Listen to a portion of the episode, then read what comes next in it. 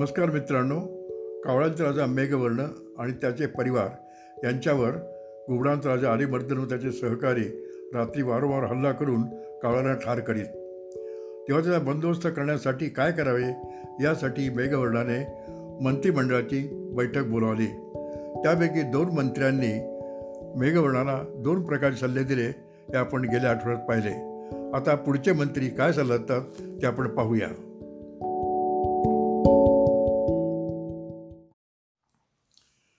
त्यानंतर राजा मेघवर्णाने मंत्री अनुजीवी याच्याकडे प्रश्नार्थक नजरेने पाहिले असता तो म्हणाला महाराज शत्रू बेभरोशाचा व कपटी असल्यामुळे आणि त्याच्या सामर्थ्याचा आपला अचूक अंदाज नसल्याने त्याच्याशी तह किंवा युद्ध यापैकी काहीही करण्यात अर्थ नाही. त्यातून त्याच्या राज्याच्या भौगोलिक परिस्थितीचे ज्ञानही आपल्याला नाही. तर सध्या आपण इथून पळ काढून एखाद्या सुरक्षित प्रदेशाला आश्रयाला जावे. महाराज असा पळ काढण्यात किंवा माघार घेण्यात कुठलाही प्रकारचा कमीपणा नाही.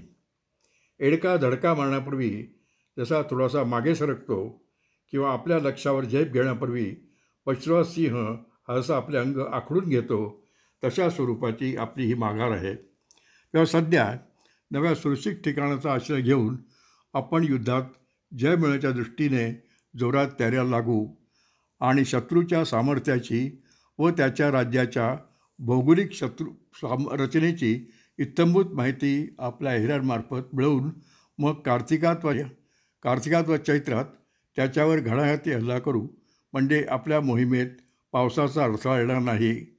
आणि शत्रूच्या राज्यातील तयार पिके हाती लागल्याने आपल्या सैन्याची उपासमार होणार नाही. चौथा मंत्री प्रजीवी म्हणाला महाराज तह युद्ध वा पलायन यापैकी कुठलाच मार्ग हिताचा नाही.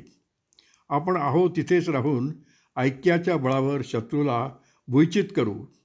एकमेकांजवळ उभे असणारे वृक्ष महाभयंकर वावटळीला सहज तोंड देऊ शकतात.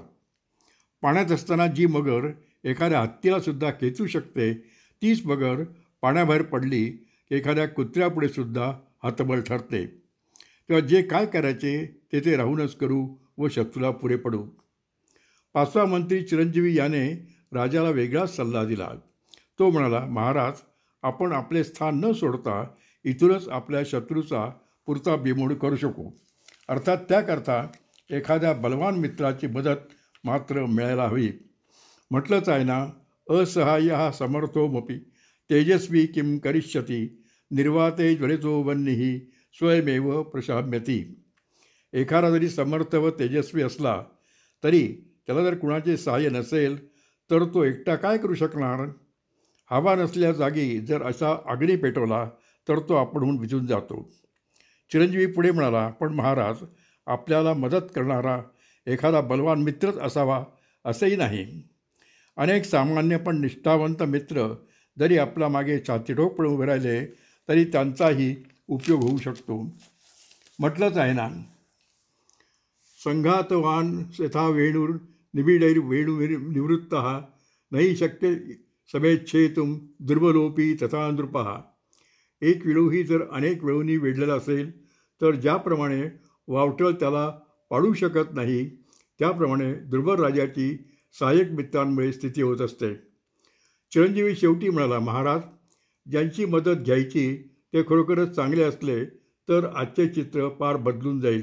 म्हटलंच आहे ना महाजनस्य संपर्क हा कसनोन्नतिकारक पद्मपत्रस्थिरम तोयम दत्ते मुक्ता फलश्रियम। थोरांचा सहवास कुणाला उन्नतिकारक झालेला नाही. कमळाच्या पानावर पडलेल्या पाण्याला मोत्याचे रूप प्राप्त होते. अशा तऱ्हेने पाचही मंत्र्यांचा सल्ला ऐकून झाल्यावर आपल्या वडिलांपासून सचिवपदी असलेल्या व सर्व शास्त्रात पारंगत असलेल्या स्थिरजीवीला राजा मेघवर्णाने विचारले काका याबाबतीत तुमचे म्हणणे काय आहे? स्थिरजीवी म्हणाला महाराज आतापर्यंत पाच मंत्र्यांनी आपला जो सल्ला दिला त्या प्रत्येकाच्या म्हणण्यात जरी काही ना काही तथ्य असले तरी या बाबतीत माझे म्हणणे असे आहे की सध्या आपण एकीकडे शत्रूशी मैत्री जोडू इच्छित असल्याचा बहाणा करावा व त्याचवेळी दुसरीकडून शत्रूला अडचणीत आणून त्याचा नायनाट करावा.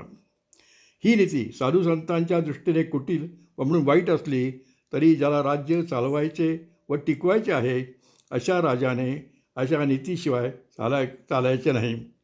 त्या दृष्टीने शत्रूच्या राहण्या वावरण्याच्या ठिकाणांची इत्थंभूत माहिती आपल्या हेरांच्या साह्याने मिळवावी.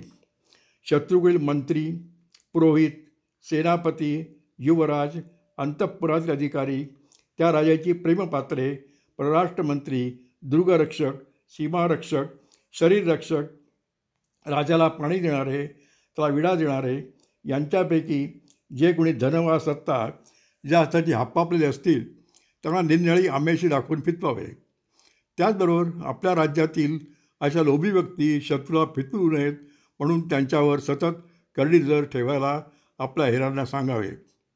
असे केल्याने शत्रूशी फारसं युद्ध करावे न लागता आपला विजय प्राप्त करून घेता येईल आणि आम्हा कावळ्यांशी पूर्वापार वैर करत असलेल्या घुबडांचा निपात करता येईल. यावर पण कावळे व घुबड यांच्यात वैर उद्भवण्याचे मूळ कारण काय? असा प्रश्न राजा मेघवर्डाने विचारला असता सचिव स्थिरजीवी सांगू लागला. मित्रांनो पुढची कथा पुढच्या आठवड्यात.